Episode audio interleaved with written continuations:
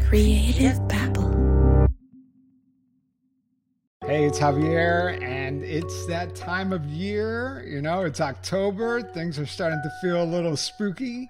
And every now and then, I'd like to do a pretend Halloween episode. And so I started talking with my friend Brandon Schexnayder with the Southern Gothic podcast, which, by the way, you should check out. Super creepy, awesome, best audio production and podcasting in general. And this guy lives and breathes Halloween. I mean, this is like his Christmas, right? so, so Brandon, welcome to Pretend. We are going to talk about, you know, ghost stories, ghost tours, dark tourism, yeah. haunted tourism. Is it is it real? Is yeah. it baloney? You know, let's talk about it, and and hopefully yeah. we don't ruin this stuff for for everybody. I don't think we're going to ruin it, but I, I certainly I, I, it's wonderful coming on here on pretend because you know we can have a conversation about ghost stories and stuff in a way that's different than I get to have on a lot of other shows. Yeah. And and and something from being on the inside of haunted tourism and and and giving tour guides out on the or being a tour guide out on the street and doing these things and researching all ghost stories there's so many inaccuracies there. There's so many things there, and it's the kind of stuff that I mean you dive into all the time. So I, I think this this is going to be a good episode. I think. Oh yeah, man, yeah, because I you know I live in North Carolina, and so I'm I'm in driving distance away from Wilmington, North Carolina, Charleston, yeah. Savannah, I've been to New Orleans, yeah. been to Key West, and we've all most of us have probably done a ghost tour. You know, we mm. we mm-hmm. I've been in a in a hearse, like a, a, a hearse one of the hearse tours. Yeah. yeah, yeah. And I always wonder. I was like, how much of this is yeah. bullshit? I mean, like, is this real? Like, is it are these real stories? And and are, are the people who are delivering these stories? Or do they even know what they're talking about? So so that's why I I, I don't even know what we're talking about today, but I want to talk to you because you have the most historically accurate, you know, ghost story podcast out there. I mean, it, it is like. Well, you think I do, right? I think. I've, uh, hey, I'm wearing the t-shirt, yeah. No, you're you're right. You know, and that's it's a question that I have all the time. So, you know, I was born and raised in New Orleans, right? So I grew up down there hearing stories all the time. You know, it, it was it was just so that city so steeped in this stuff. Like you're saying, Charleston, Savannah, right? Course, New Orleans is way better, but that's a whole other podcast. so going down there, you know, we you go in the French Quarter, and you know, there's just full of tours. You want a vampire tour, you want a cemetery tour, whatever spooky ghost tour you want, right? But as you walk by there, if you actually know the history, it kind of bothers you what some of the folks are saying, right? And you realize that. And it's certainly when we were making Southern Gothic, that was something. When I initially started the podcast, that was part of it. Here's these hmm. stories that you might have heard growing up from your mama, right? You might have heard like, all right, you know, here's this scary thing down the road. And then, you know, maybe the kid on the street corner or something told you something. it was like, well, what's really under there, right? What really yeah. is this? And so, uh, you know, I make the show with my sister, who is an archivist at the Louisiana State Museum. So she actually works in the French Quarter regularly calls me annoyed because she goes to get lunch and she hears some tour guide saying something. Right. All right. And I and I told you I would start you off with with a really good story to really set the tone here. Uh, you know, it. one that's like the, the, the epitome of it. It's the one that really we've sunk our teeth into. Um, it's from down in New Orleans. Okay. So if you head west out of New Orleans and you go towards Baton Rouge, and you end up on these long concrete bridges. Okay. And they just go over swampland. All right, you spend about an hour and a half getting to Baton Rouge, and about halfway between Baton Rouge and New Orleans, you're out in the middle. It's called the Manchac Swamp, and there's this little place there. It's called Frenier. It used to be this town that was there, right? But all that's left there, where this town is, they now have a swamp tour. Okay, so obviously this is a company they make money off tourists coming out on swamp tours. Well, you go get on the tour, you go, you take the tour, you know, you pull up, they got flat boats, they're taking you out through the swamp. And as you're going through the swamp, they have there on the side, on, the bank there, this little cemetery. Okay. And this little cemetery, it's got like a wrought iron gate in front of it, and it's got a bunch of heads or a bunch of like like gravestones. It's really wooden crosses and stuff back there, and they're all up there. And there's this kind of gate over the gate. It says 1915 above, and that's when this town of Frenier was destroyed. And over on the other side, away from the rest, is this other little crossover here, you know, and they, they tell you the story, right? About how this is where, this is Frenier. This is the people who died here from this, this awful hurricane that back in 1915 destroyed this town. This is a mass grave. But they have that one over on the side that's of someone else who was buried there. And that person is a woman by the name of Julia Brown, who's supposedly the voodoo priestess who cursed the town. She's the one that caused this hurricane to come in and destroy everything, right? So, so of course you hear this on the tour and all, and it makes it's interesting, right? Like, okay, it's it's a crazy story. What time? At, what time of day is the tour usually? Is it like usually during the day? day? It's not really okay. at night, right? And, you know, I was picturing at dusk. it, it, could be. It might be really cool if you go down there, but uh, Uh, Although we, alligators. When I went, night, it that... was during the day at least. There's alligators everywhere. It's a fun tour. Yeah. It's not just about the ghost at that point, right? Yeah. But it's just one of the selling points. And of course, the company has used this this story to promote itself in tour in, in excuse me in TV and things, right? So there've been some TV shows come out there over the years. They show the cemetery, they tell the story. And this is how the story goes, okay? The story is is that this small town of Frenier was once this this this town of German immigrants out there in the swamp in Manchac Swamp, and they were uh, harvesting cabbage and uh, and um, timber. Okay, they were cutting down all the cypress trees at that point in time. They're out there in the swamp, and this particular swamp, uh, there's no way in or out really, except for boat or train. It is a very isolated community at the turn of the 20th century. Uh, but there's this one individual that lives out on the edge of town, a woman by the name of Julia Brown. She lived there with, with her husband, Celestin, and she was born enslaved.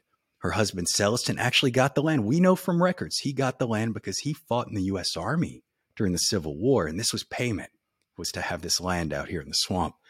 And so they lived out there for years and years. And as the story goes, is, is that Julia practiced voodoo. She was like a root worker or something like that, right? And uh, so they were so isolated out there. If folks got sick, and you know, it might take them a week for the train to come to get them to New Orleans, they might go see Julia Brown for healing, for some help, right? Something would happen. And of course, at the same time, she became like the local midwife. And you know, she delivered babies and things like that. And they say for a long time, the relationship with the community was beautiful. She's a beloved member of the community. Everybody, uh, she was taking care of them, delivering them as children. She's, uh, you know, up in years at this point in time. Like I said, she's born enslaved. This is early 20th century. So eventually, though, her husband passes away. They say sometime after he passes away, her relationship with the town starts to sour. I don't know why. They say, you know, maybe it's they started taking her for granted. They didn't, you know, they, they thought that she just, they were entitled to her help. Maybe they just didn't understand what she was doing, uh, didn't understand her religion, things of that nature. Maybe it was race. But for whatever the reason, she starts to sour with the community. And so people started saying when they'd go out to her cabin out there in the swamp, out on the edge of town, to go visit her, they would always find her sitting on her porch in a rocking chair kind of hanging out back and forth, singing this one song. When I die, I'll take the whole town with me. When I die, I'll take the whole town with me. So I mean, look, you know, and here's these guys. The ah, right? it's I know. There's this song. You can imagine these guys are scared, right? They live in this dark swamp outside of the city. Here's this voodoo practitioner that they don't understand. You know, I, I bring it. I, I say this was a German immigrant community, so it was called Schlosser at one point. So I, I joke, these are people who look like me. Okay. Blonde hair, blue eye, SCH last names. Okay. You know, this yeah. is, this is what, so all these people like that. And then you have this woman that is entirely different from the community, right? And they said uh, race, religion, all those things factored in. So they're scared to death. What's going to happen? Well, eventually she passes away from old age. She's human. It doesn't matter what religion she practices, right? So she passes away September 28th, 1915.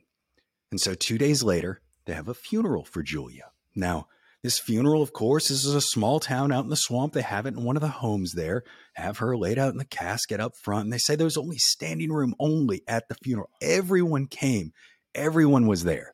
Whether or not that's because she was this beloved member of the community who delivered babies or, you know, and she was the one who took care of them, or all scared of that song, right?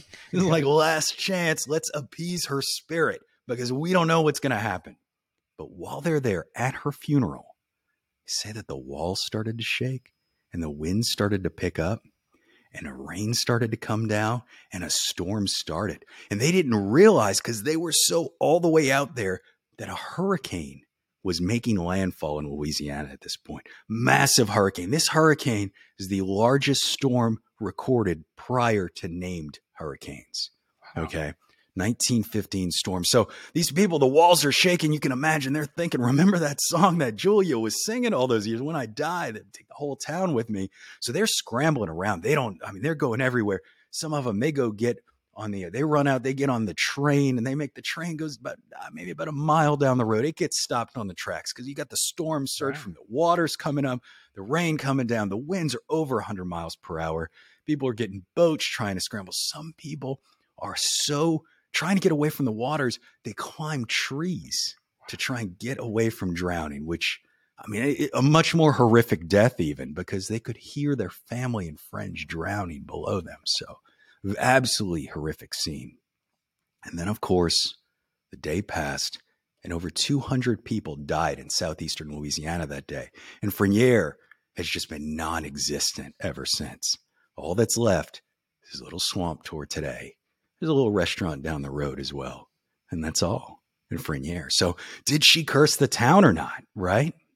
Did she curse well, the town? The timing is impeccable. Right? Absolutely. Here you have this this woman who everyone in town knows. Obviously, it's not a big town, but she mm-hmm. she's kind of like the center of the town. And here she is. People are hearing her rocking, singing this song, and almost immediately after she dies, the town yeah. literally goes away. I mean, all that that you mentioned was it's, it's kind of chilling, right? Yeah, yeah, yeah, and and and these are documented things, right? The, well, and that's hurricane. where I'll go with it. And I, I, love the story. I was just thinking about it as I, I love I that story going through. You did. I remember your series you did a while back. Santeria, yeah, Santeria. Yeah. Okay, I remember that, and I, I, remember thinking about this one as I was listening. Yeah, voodoo. Um, you know, yeah, because I, I didn't have much exposure to that uh, growing up. Obviously, voodoo was everywhere, but so down, so in this, uh, in the the historic record and all these things, right? What we've done with with kind of looking back at the records and everything is uh, Uh, we know that that storm started to make landfall, and that storm started in Frenier at her funeral. That that is a true fact. There was an obituary two days later that talked about the folks in the community were there when the wind started to pick up. Documented fact. Okay. She's on census records. We have found the land. We know exactly which plot of land she owned. We know she had some children. We know about her husband. Uh, we haven't been able to obtain his his military records, um, but we know they exist, right? Like yeah. we we we've seen them. If you understand records, like we've seen the the indexes, sure. knowing they we just haven't gotten them. But um, anyway, so so you have all these facts line up. But the question then becomes: is well, was she actually practicing voodoo and was this curse? And and so what we've found over the years and the way we study is that stories evolve. It's oral history, right? Yeah. You know, even if she wasn't in that obituary, it never mentioned her practicing voodoo, but you know, look, maybe they just left that part out. like maybe not. And we right? don't even know if she sang that song. Uh, I mean, exactly. Right? You know, so so we don't we can't really pin that down. You know, as we we trace through records and stuff, we see in the seventies, we find out that you know there was a newspaper article in the seventies where a girl who had survived, she was like twelve years old when this storm hit and her and her family were able to get out, uh, she was interviewed in the 70s and she said, No, no, no, Julia Brown, she, everybody loved her. There's no way she cursed the town, but you know, she's probably warning us. Okay. And that's what that was the take yeah. then. So you knew the history at some point in those 50, 60 years had picked up. And then you get the TV shows, like I was saying. And so now we fast forward and we have this swamp tour. Okay that relies on tourism income. And they have this really creepy little cemetery there. Okay. And that really creepy cemetery has no one buried under it. It is an absolute little Disneyland spectacle. What? It's so wild. that that cemetery that you mm-hmm. saw there in the swamp yeah, that was off. It's a prop. It's a prop. Are you now, serious? How, crazy how enough, no joke. This I did land, not see that coming. By the way, I, it's a prop. I know, I know, I know. and look, you're. This is the only podcast I have said that on. Okay, because I know your listeners, uh, you know, what? appreciate what this this is. So yeah, it's a total prop. Now, this land that they do the swamp tour on, we found it really is her land. This actually part of that swamp tour is part of the land that her and her husband owned. Uh, you know, so it is very accurate that way. But they do. This is a prop there. You can go look at pictures on the internet and everything of it. It's a great prop, man. But no, it's not where those people were But- buried at all. But if you were to take this tour, they would pass it. uh, they would pass it up. Yeah. Now, now, depending on who your tour guide is, how much they play it up, you know, that's up to him. Again, this one isn't a ghost tour spot. However, here's the thing: over the years, television has played a very good role in in in promoting this tour because they've been on several shows. They've been on uh, early on. There was an early MTV show. uh, Gosh, I can't remember now. It was one of these early reality TV shows where people would go to a haunted place, and of course, they came here. They were at that cemetery and stayed there at night. Right? Is it haunted? So very much played up this. Uh, it's been on uh, again that Weather Channel show. Uh, recently, there was something called Atlas of Cursed Places. They came out. They did that. So so obviously, this is a promotional tool for them. Now, as a prop, this is where we get into ethics and, and anything else you might want to talk about about capitalism, right? Uh, Are they? What are they doing here? Is that is that a method for them to tell the story?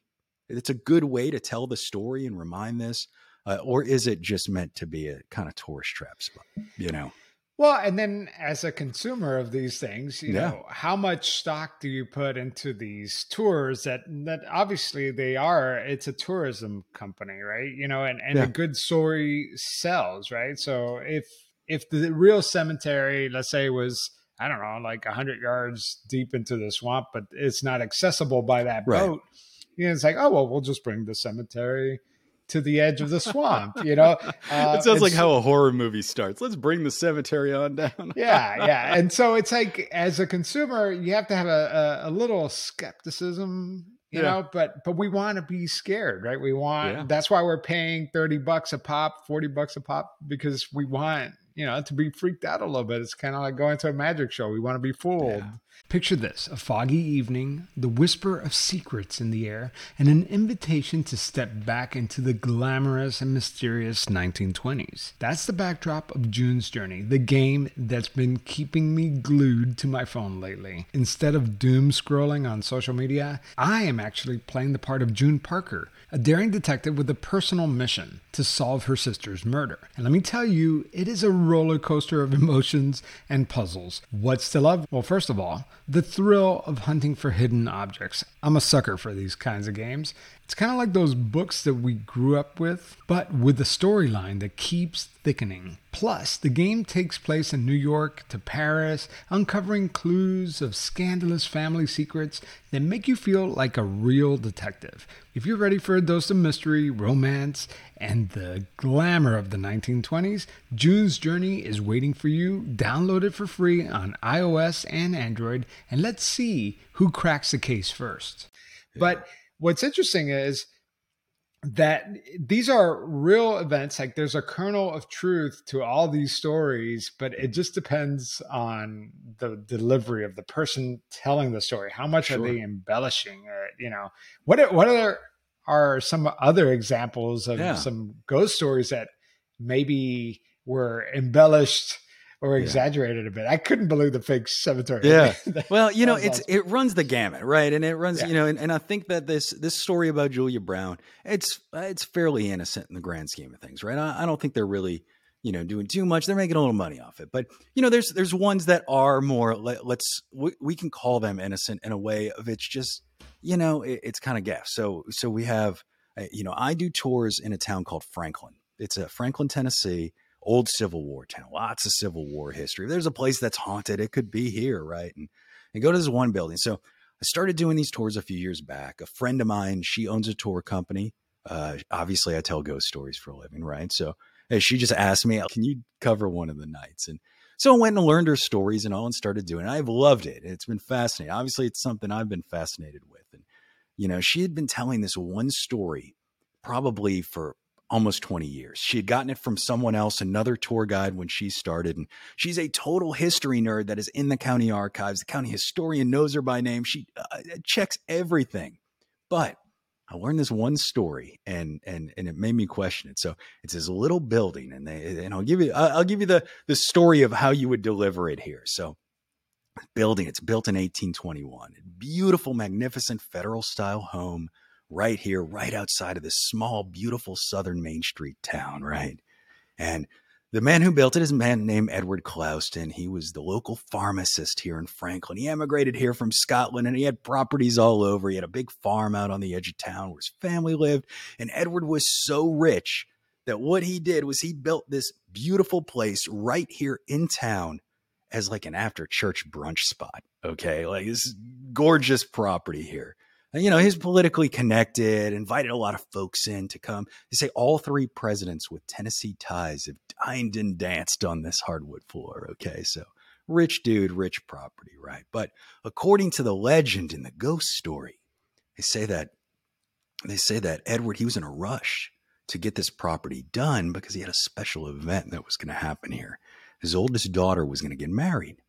And so he, of course, was going to have a big wedding invited all these people in as he would do, wants all the dignitaries to see everything. And the night before the wedding, everybody's in town. The church is beautiful, done up, ready to go. And everybody is going to go to sleep in this building he, he just built in town. They call it Clouston Hall now. So they all go to bed that night. And in the middle of the night, Edward and his wife were woken up by a sound out in the foyer. And they walk out on the landing. They look down they realized that their daughter, the bride to be, mm-hmm. had hung herself the night oh. before the wedding.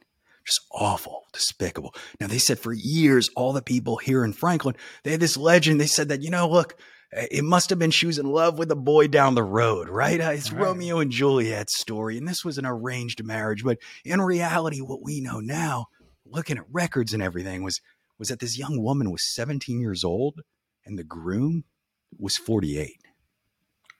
So, of course, everybody in the audience now groans. Oh, I see, right. Yeah. Yeah. Well, here's the thing I heard this story, and I've done so many stories all over the South. And I just looked at my friend one day. I was like, I don't think this is real. there are so many hallmark stereotypes yeah. here. Yeah. So we went down to the county archives and we found out when Edward built this house, he wasn't even married yet. Hmm. So we went further and looked at census records. Edward didn't have any child until about 10, 15 years after this building was built.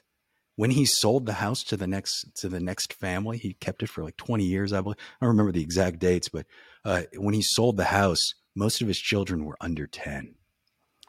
So we asked the county historian, who's gotten very well used to us with weird questions. Yeah, you know, like uh, you asked the county historian, and he just looked at us. He's like, "Where'd you hear that mess?"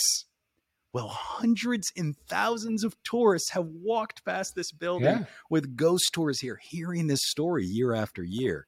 And so it, I, I, guess it's just an honest mistake that's been passed down. And do you think that it was uh, like a story that just snowballed out, uh, yeah. out of control? Or do you well, think that somebody yeah. just like made it up? Well, okay. So part of it is, you know, and I, I know we're a podcast, so I, I don't know if we'll be able to show pictures. There's this one picture. Oh yeah, we'll, we'll, YouTube that, uh, this. YouTube, Brandon. yeah. All right, all right, all right. Uh, anytime so. I have Brandon Schexnayder, I'm, I'm going to YouTube this thing. yeah, people need to oh, see man. this is. I didn't do my hair very nice today, Javier. Um, he has a much better background than mine. So. Uh, so all right. So they got. So what we do is we say, you know, of course, as uh, the way it went. All right, the way the story. You know, we don't tell this story anymore because it's inaccurate, right? But it was told for years. You know, this picture that was taken, and you know, we we we talk about this this bride. Okay, this is the way that like you know we're kind of instructed as like an early like what it was um, was you talk about this and and you somehow slip in there that you know they walk down the stairs and there's their daughter, the bride to be. She had hung herself and she's wearing her beautiful blue nightgown. You know, and then of course later you you know we talk more about the history of the building. Then we circle back after the history and we say, okay, you know, now about about six or seven years ago, and and about six or seven years ago, a, a, a young man was he came to the building it's now an art gallery his mother was purchasing a painting here in the building here okay? And she'd heard the story before and she decides she's going to snap a picture of where that that woman had hung herself because it is a well-known legend through time and it really is a well-known legend by the way. People ask about it all the time. But she decided to snap a picture of the spot because she wanted to take it home and scare her brother like any good, you know, sibling, teenage sibling, right? So she gets in the car and she realizes, oh my gosh, she's thumbing through a picture. It's like, oh my gosh, And do y'all remember what color nightgown she was wearing that night? It was blue, right? Right. So, all right. So, and, and we, I, All right. All right. I don't know how well we could we can see here, but you know, so there's this like image that that we show people or, or would show people. Like I said, we don't do this anymore. Of this kind of like what looks like a nightgown, okay? Or Oh yeah, I see it. Yeah, Yeah, you I can see it. At see it first, okay, so like uh, for the people listening, there's a staircase, and Uh-huh. you, you're taking the picture from the bottom of the staircase. It- It's one of those staircases that turns and and and has like a landing in the middle. fancy and- Southern foyer. And it's not a very good picture, you know. It's No. it's kind of uh, like somebody just snapped it. But if you look closely, there's like it, it appears to be a lens flare from the light, yeah, but but in it's but coming look downward. yeah, it, yeah, it, it's not coming the same direction as a light, and it has this bluish hologrammy hue to it, right? Absolutely. Yeah. And, you know, I, I don't know how this story started. I haven't dug too much deeper. You know, obviously, you know, eh, my friend was horrified that she had been telling this story because she, you know, she had, she's so interested, she's horrified. Oh my but it, God, it is that is wasn't the real. Story, from? right? It's It was the story, story. in Franklin, right? Still, well, I mean, it was one of like, there's one of three. So, like, you know, when people come on a tour, I mean, uh, there's, if you were especially a local teenager, that's one that they'll ask for. So, I mean, I will tell it sometimes and kind of, you know, rearrange how, you know, I, I, Yeah. I will tell people what, you know, what it is and all. And, you know, it might have started, you know, there was somebody on the tour a few weeks ago uh, and, and she said that she knew who it was that took the, she knew the gentleman who took this, you know, um, a few years back. And, or excuse me, the woman who took this. And anyway, it, it- you know, so it's, it- who knows? It's just like a local legend. It built up that way. I, I say a very innocent mistake in the grand scheme of things, right? Now, now, you, now, as we're throwing props around, when you talk about haunted tours, and this is not something Mike Brown would do. Mike Oh, Brown would man. not have not put up with this. He would have had all the research. It would have been, yeah, he Yeah, so yeah, let's give a little love to Mike Brown because Mike Brown, for those of you who don't know, he's the host of the Pleasing Terrors podcast, completely different style than Southern Gothic, you know, with Brandon. But uh, Mike Brown, if it weren't for Mike Brown, pretend podcast this this Yeah. podcast you're listening to would not be a thing because that guy i don't know how he found my podcast. And it was like six years ago. Uh, you know people don't realize when you start a podcast you have like zero listeners you know? And somehow somehow you get from 10 from 0 to 10 to 50 you know? And, and mike brown was probably one of those 50 and he goes hey i just listened to this great podcast on facebook you know a, on a facebook group. And he's like you should check it out and from that moment on my show took off seriously the guy is amazing and i've had the privilege and you have had the Yeah. privilege of going to his charleston south carolina ghost tour which Yeah. i want to promote what, what is it called i, I don't have It's it in called front of me, pleasing, pleasing terrors. well the, the podcast Pleasing- is called No, he Pleasing calls the tours as well. Oh, you can go pleasing terrors tours in Charleston. Yeah, and it's fantastic. I mean, It's it is stellar, yeah. fantastic. And and the thing is that we were talking about this, Brandon, earlier. That I don't know. I did not fact check everything that Mike Brown Yeah. said in his tour in Charleston, but it to me it sounded like he was just telling us factual things that happened, Right. but it was the delivery yeah. that made it spooky. Okay, and and actually, can we take? Uh, we're gonna go on a little sidecar. We're gonna get back to the. We, we, we are gonna Meander back about- out in the swamp for a I, little while. I'm actually going to ask you about Yeah. one of the stories that Mike Brown told me okay. and my family, Mhm. and you're going to fact check. Okay, and you're going to tell Oh, me no. how accurate the story Okay. is. All right. All right. So and so we were walking around Charleston my with my daughters, and this was their first ghost tour. They were terrified, and it's at night, and we're walking around, and and there's this uh this little street, and uh, you know there's this two story old house. It's a restaurant. Yeah. It's called Poogan's Porch Uh huh. you know and mike brown and we're looking at it from the side right we're not looking at it up front we're looking at it from far away and there's a window up on the second story and mike brown was telling me that there were these two women that lived there Yeah. and they were sisters i think and when they died the house caught on fire afterwards and they renovated it and turned it into a restaurant Right. And since then, the police have been called because they, I guess the buildings from next door, they see what appears to be a woman uh, outside the window. And there's all these mysterious things that happen, right? And that that creeped us out so much. That that's the singular story that stuck with us. Did you I- go eat there? That's the real. Yes, You did, yes. This is, this is where the story comes in because you're gonna all learn how Yeah. bad of a parent I am. So, um, so we're like, this was Saturday night. We were leaving Sunday morning, but I was like, we have to get, we have to go to this restaurant. So I, we we were the first ones there on Sunday morning for brunch. We get there, and the moment you walk in. You see a picture of the two old ladies that used to be there. Like they have it like right there where, where the hostess is. And so I snapped a picture of the two old ladies. This will come into play later.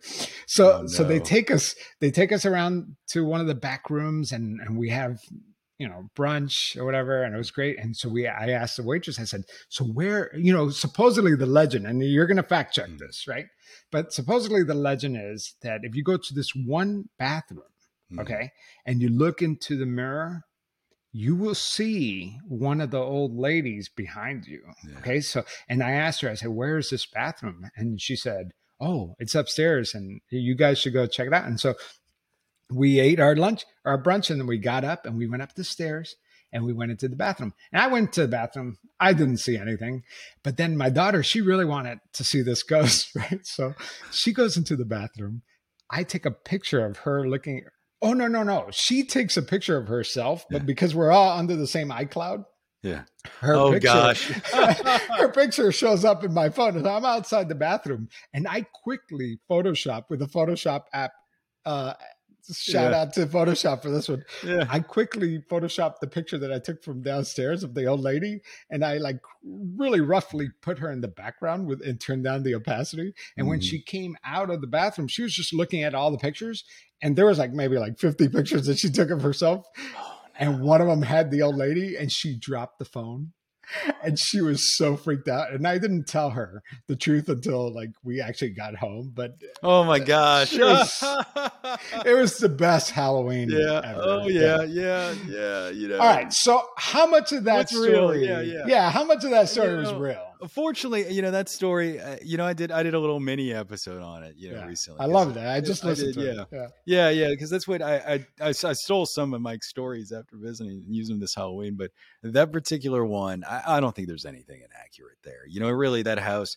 Uh, just a little bit about uh, what what is it's beautiful house. It's a beautiful. It's a Right. neighborhood, right? Yeah. And, uh, you know, they did live there. Zoe, she was a teacher and all and all that, right? And uh, lived at the property. The sister, they they were they were you know what they called spinsters, right? It's just two unmarried women live in the house, right? And of course, passed away, and Zoe lived there. And uh, she didn't actually die in the house. Um, I, I believe she had gone to a nursing home and passed Oh. away there. But you know, the, the the big the point is when the spirits came back was at some point. I believe it was in '76 is when they opened the restaurant Poogan's Porch, and when they were remodeling in the '70s, they say that's when it stirred up the activity Wow. It was those remodels uh, the folks who owned it now but you know the, the one that i the reason why i went okay was uh the um uh, my girlfriend is way into animals and there's a ghost dog there too oh yeah That's I why it's that. called i didn't i didn't like- know that part. yeah she's like oh yeah. no we're going to see i want to i want to play with the ghost dog but uh you know there's there's a little tune there's a, a little Right. burial plot for the local dog it's Poogan which was the, the the dog it was a local stray that they kind of took in and was eaten off the porch and all people say the dog still runs around between tables but you know you can't really fact check it you know I- guess we could call the police department to see if some of those are true about the stories of that you know that's kind of the local lore there you know it, it is it is a hotel across the street now it was once a neighborhood but i mean it just expanded so much and um, you know, so the hotel. So that's the story: is that visitors to the hotel will see a woman on the second floor, and so that you could fact check that or not, but the history's sound. But the Yeah. history, yeah, that, Yeah. that's the thing that makes a good ghost story is that you have like actual events that happen. They're documented events, and it guys like you, Brandon, or guys like Mike Brown who who really are just great storytellers. Yeah. you know, you you want a good story, and sometimes you don't need to embellish Right. history much. It, it, that story of the voodoo lady down in New Orleans Mhm. was creepy before they added all the other stuff. Right. Yeah. You know, yeah. like I thought, yeah. I thought it was creepy by itself. You know? Let's get back to the yeah. Let's get back to what pretend's all about. Okay. That's right. All right. So you guys have probably heard of this place. It is called the Myrtles Plantation. Okay. Oh, yeah. It is considered America's most haunted home. That's what people always, you know. It is the it's on all the TV shows. It is a plantation in St. Francisville, Louisiana. It's right outside of Baton Rouge. Okay. And of course, this plantation, it being America's most haunted home, they say that over 10 murders, maybe just 10, 10 murders happened in the building. Some of those are documented. Some of them are absolutely documented. Okay. But there's this one story that has gotten really popular there. Okay. Remember, this is a plantation as well. So, very southern ghost story.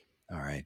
And so the story goes is this gentleman by the name of Clark Woodruff. He uh, starts running the plantation. His father in law actually established this plantation back in 1794, 96, Yeah. somewhere around there. When, when uh, Spain actually owned this part of Louisiana.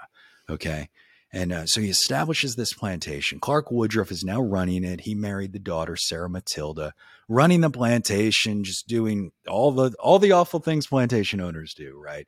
But they say that there's a spirit that came from this time of this young enslaved woman who walks around the property or appears on the property, and she's got a green turban on her head. Okay. And people have said that they have seen her in different spots. There's a classic photo of, we believe, this girl named Chloe is even over on the property. This photo they put on all their stuff and everything. So people visit, they hear the story of Chloe. And who Chloe was, was Clark, Clark Woodruff. Uh, supposedly, Chloe was one of the uh, domestic enslaved women. So she basically was the nanny in the house. She was somebody who worked in the big house. And of course, as stereotypes go and everything, the way they tell the story is the pair fell in love, right? But well, Yeah. again, this is awful plantation story. So this is obviously it was described as a, a light skinned enslaved woman, possibly of mixed race.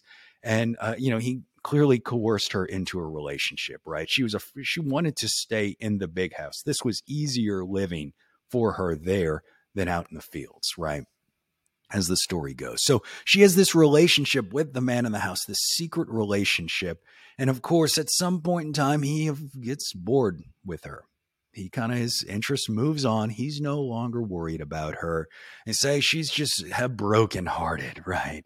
She's you know, oh man, he's not interested anymore. And one day, you know, she's she's getting really paranoid. She decides to go and listen on the door when he's doing business in his office, and he catches her and catches her eavesdropping on him. So he cuts off her ear for doing that. Just vicious. So so she wears this turban on her head to hide this awful scar. And that's how people see her today. But it continues to go on that she is so afraid of getting sent back out to the fields that she concocts this plan to try and have Woodruff fall back in love with her. And what she's going to do is it's the kid's birthday. Right, it's one of the kids' birthday. And so she's going to bake a cake for the kid, but she's going to be sneaky about it. And she's going to sneak a little bit of oleander in there, which is poisonous, right? She's going to just enough to maybe make him a little sick. She's going to nurse the family back to health. And then, of course, the, he's going to fall back in love with her, right? Right. You know, he's, you took care of my, you saved my children, right? Well, you know, she does this, and you know where this is going, right? She Yeah. puts way too much oleander in that cake. The kids and the wife and all Oh, die after this occasion. Well, knowing what she did, she of course decides she's going to get out of the house. She rushes out. She goes out to the fields and everything, and she asks all the other folks out, all the other enslaved people out there to help her, to help her get away because he's going to find out and he's going to come for her. And of course, they don't want anything to do with her, right? In fact, they know that if they harbor her, they're going to be in trouble. So they take her out to the levee out there and they hang her for her Mm. crime because they want to make sure that he knows they don't, you know, they're on his so they side, did right? not. Yeah. Exactly. So this story is told at the Myrtles all the time. of This famous ghost, this this woman named Chloe. Okay, this this this enslaved woman who had a relationship and and had this horrendous murder.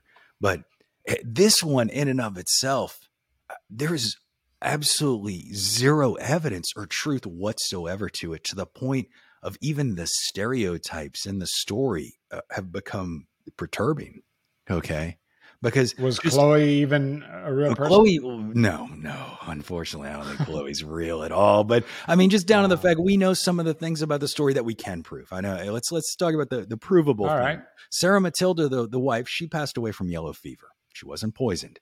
The kids actually they passed away separate times. They the two youngest children. I don't know if they're the youngest or the oldest, uh, but two of the three children they did pass away within a year of each other, but it was months apart. Likely yellow fever, something like that. Sure. The third child lived into her old age, had her own family and everything. None of those things line up with this part of the story, right?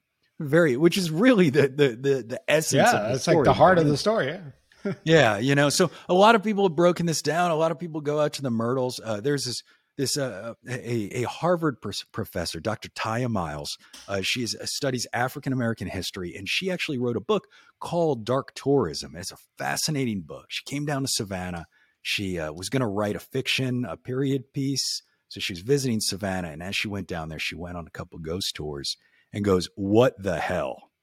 Like, like this is not what is this, right? So she went to a couple of these places. She went to the Myrtles, and she really broke down uh, a really eviscerated this the racial stereotypes involved, uh, what this was, you know, the, the, Jezebel character, you know, that they portray Chloe as, uh, you know, and, and, what that is, and what what sex and stereotypes there, and and the mammy character that that would come, just these mm-hmm. awful stereotypes, and you know, and what what we know now in looking at it is this story developed likely back in the 70s. A, a, woman by the name of Frances Kermeen, Kermeen Meyer, she purchased the property, made it an Airbnb, not an Airbnb.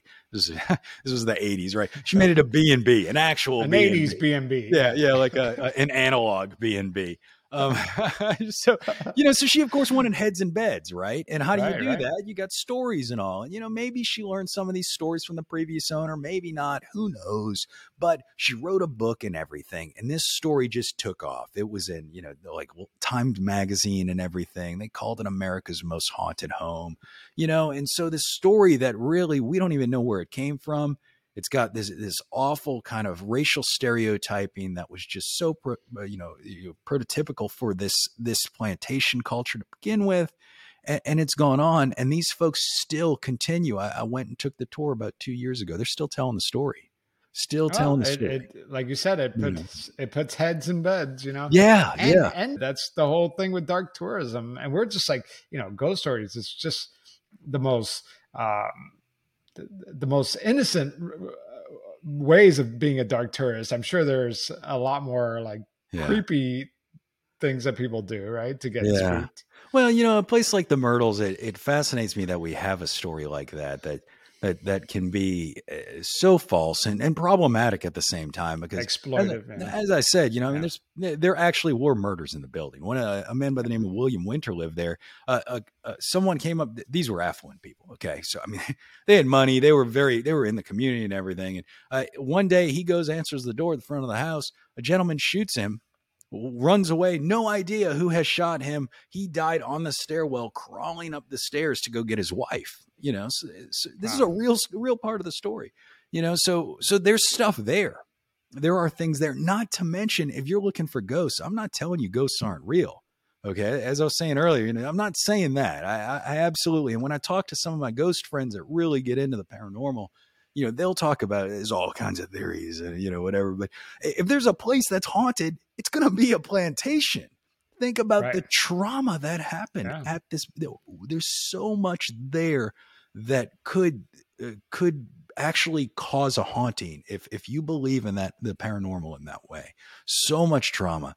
But yet we stick to this really stereotypical story here to try and convince people and, and they've stuck with it and that's what kind of the myrtles can can give this kind of kind of thing. Of course the ghost adventures have been there and you know uh, all the yeah. tv shows and just flying in. So so i say that's that's kind of you know as as we go down this spectrum of good to bad i, I always feel like myrtles really capitalize. It's a private owner.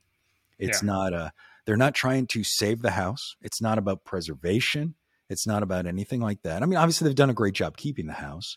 Uh, sure. I, I, don't believe that they have a historian on staff. From what I could tell, it didn't really seem like a lot of the stuff was really uh, very well documented. I, I, could be wrong, so so please don't come after me. Um, but you know, there, there's a lot of inaccuracies there. It, it's a wonderful property to visit, even. And maybe I'm covering my butt for for you know for kicking their tour or whatever. But it, yeah. it is. It's fascinating. It's again, it absolutely could be haunted. Chloe's not real.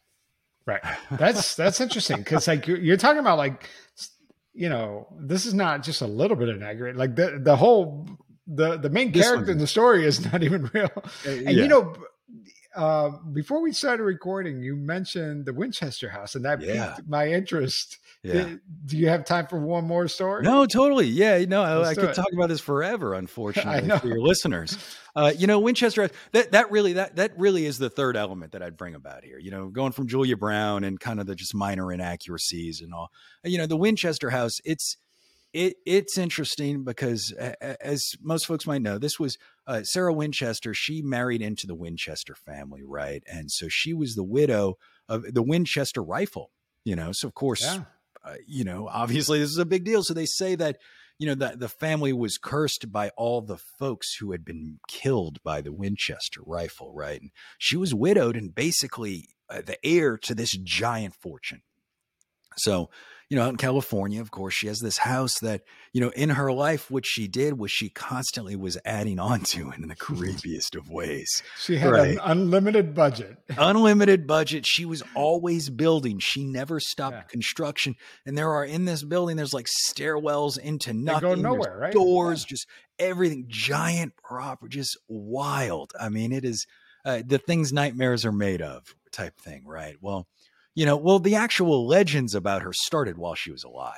So it isn't it, it- isn't really necessarily something that happened after the fact. Folks thought she was crazy. They believe that she thought that the only way to keep the curse off, and and, and I'm not totally brushed up all the way on it, but was to continue building. That as Right. soon as she stopped building, that's when the you know that's when it would come back and haunt her or, or something of that nature. So so she just perpetually was building onto the house over and over and over again. She's in the newspapers. They say she was involved in spiritualism and all these things. And this was all while she was alive. Well, let's see. It was about uh, within a year after her death. It was 1922. Uh, she passes away. Within a year after her death, it gets opened as a tourist attraction. Okay. Because, of course, you know, what do you do with this property now, right? Like, what do you like? She dies. She has no heirs, real. You know, they're gonna the city. If you go there today, my understanding, I haven't, I haven't visited. So my understanding is that the city is built up all around her, and then out of the blue, there's this this little property now that seems small in comparison, but um, you know, so it's it's it was a a circus um a, circus owner that purchased the building immediately became a tourist attraction, right? So uh, it's still a tourist attraction. There's a big marketing budget with them. They do all kinds of events. They do stuff. Um, they were involved in helping make that that Winchester horror movie, which was horrifically historically inaccurate. Right, I was total leaning into the whole thing and all, and you know, but um, two Halloweens ago, I br- very briefly, I flirt. I'm not like you. I, I'm not a serial podcaster, but I tried to be at one point. Okay, I, I tried to come. out. I did a show called Ghost Tour. with Serial podcaster. Serial Makes- podcast, you like that. That's gonna be on your tombstone. That sounds like a T-shirt. I'm gonna make a T-shirt. Sorry, I know. didn't mean to interrupt your What, creepy is, story. what is what does your wife call it? Because I'm sure it's more negative, right? Yeah, yeah, exactly. yeah. It's so funny. But uh, yeah, you know, I tried to. I tried to make this little podcast. I called it Ghost Tour, and we were interviewing ghost tour guides from all the. It was a lot of fun because it was like collecting stories from places I didn't- normally don't. Yeah. You know, and they all had different spins on things. It was fascinating, and it was a it was a good time. It was a it was a laugh. It wasn't like a horror thing. And we actually for one of our final episodes is um, the historian from Winchester Mystery House came on the show, which was this huge get. It was wonderful, right? and um, she came on and we got to chat with her and she talked about a lot about these things if anyone knew about you know sarah winchester this she even started working there as a teenager and then you know so has been at this house for like 40 years and read all the personal letters and knew everything and you know she you know is, it telling us you know a lot of this was this buildup it was this air around her it was uh, even when she's alive and and the reality is even is that she probably was doing this she had she had the people there the, the folks who did construction had families they lived on the property there and it was probably more she was just so loyal to these people she wanted to make sure that they continued to have work and that's kind of you know was kind of this she's a very kind-hearted woman and and and that's what the historian That's so interesting that it turned Yeah. sinister when when uh, another way of looking at it was she was just giving people work. she's or being a nice I- woman. I, thought I I don't know too much about the story, but I when you were telling me that story, I thought maybe the real story was that they were taking advantage of this rich Oh, yeah. woman. But I don't know. I don't know too much about the story. But Yeah. you know, the thing about ghost stories is that the person telling the story is kind of forcing you in a maze, right? And they're not Right. letting you see the other parts of the story, right? Like they're Right. taking you down this path and you could only see the story that one way. And if you see it that way, then of course there's a ghost story. You know what I mean? But uh, how could there, you know, but then you start looking at the big picture and you realize that, yeah, it's real life. Life is complicated. Yeah, you you want the gasp. Yeah, yeah. right, exactly. You know, but the, what the historian said about this thing and about her and, and in that reality was, you know, we continue to lean into it because this is a historic home that needs saving. And it costs a lot of money to keep this thing. It is made of wood. And this mm-hmm. is this is a lot of work to maintain this historic property. And so the way that we do this is is through that. It's through visitors. It's through visitors who who want Mhm. to kind of you know to flirt with this this this stereotype. And so it seems like uh, you know I say that's much much more innocent. And you know anyone who's uh, ghost hunting.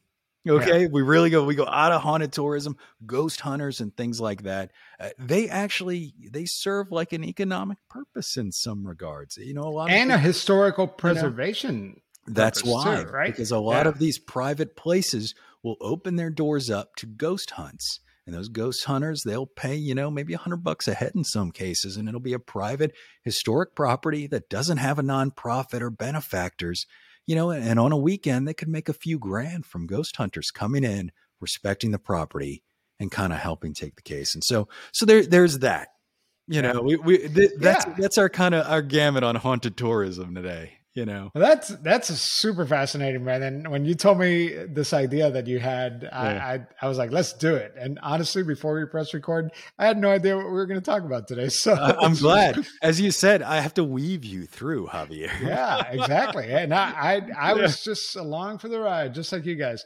But you know, Brandon, next week I was going to play Mhm. the pretend vampire episode. I did a, I don't know if you listened to it. Oh, was I didn't catch that one.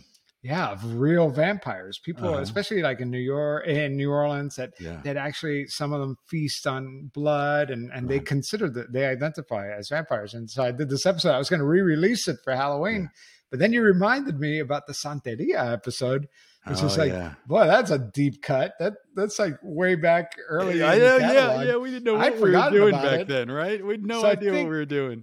I think I'm going to play the Santeria episode because Yeah. I actually would like to listen. I don't listen to my own podcast, but that one's a very personal one. For Right. me. That's what I remember. Yeah. That's why I Yeah. connected with it. Was your your because it's kind of what I try and do, right? It was like you you knew this growing up. You knew what was like freak you would freak you out about it. Yeah, it- it didn't was- really know, right? right like, like, Yeah. this was actually something that i was afraid of personally Yeah. you know like when i when i go on these ghost tours yeah whatever i'm i'm not that afraid. But this really freaked me out. Like even my kids they they see this stuff when they go down to miami. We could be uh, walking to my grandmother's house and then there's a bag with a dead animal in it like uh, Uh-huh. laying in, in the sidewalk and I have to explain to them, like they're like, "Why is there like this dead chicken or a dead goat's head?" No, it was a dead goat's head. That we Oh my gosh! Wow, I did not something like see that. that. with voodoo growing up. So I, yeah, yeah. Like this is yeah. stuff that we still encounter, Wow, like to this day. And, and so I had to explain to them. No, it's like you know, some people practice santeria, but then there's some people that practice brujeria. And then I tried Mm-hmm. to explain to them the differences. You know, once santeria, I didn't even know much about it. It's part of my culture, and, and like I know. I know people in my family who practice it, but I just didn't know a lot about it. And so Uh-huh. this was like my exploration Yeah, trying to learn about my culture, a part of my culture that terrified me. like, yeah. it's I remember that- very, really it- well. Like I got chills just thinking about it because it's very scary. But actually, after I was done doing that podcast episode, I learned to really appreciate that religion and the historical aspects of that religion and and it's not so scary. I think some people use it as right. voodoo as which you know like to, Right. to harm people but, but the vast majority of people are not. It's just an afro-cuban religion. It's Yeah. they took they took christianity and they mixed it with african beliefs and you had santeria so it's a cool episode. I, thank you for reminding me. I will play that because I think Yeah. that would be a really cool Halloween episode.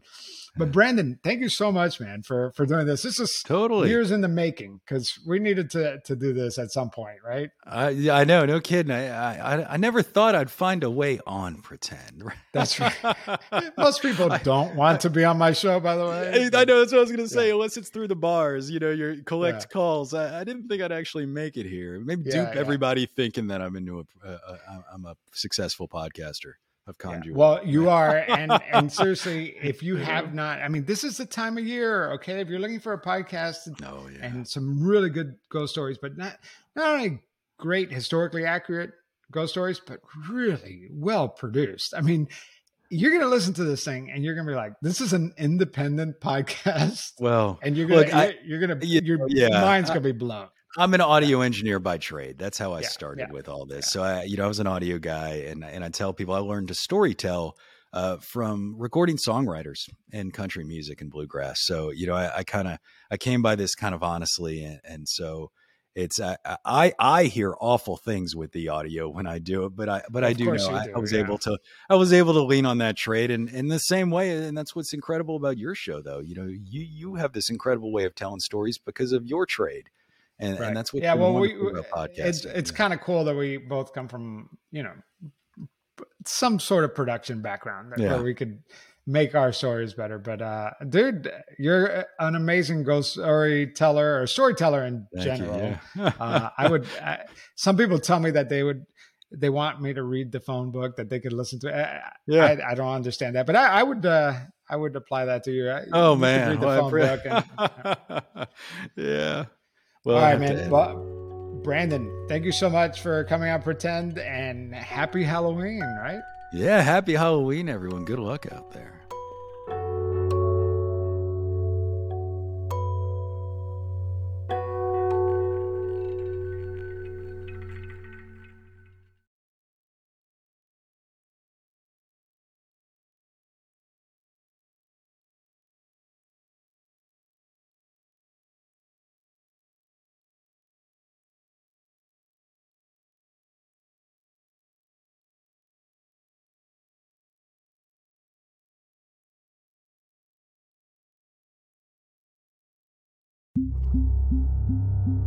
Creative Babble.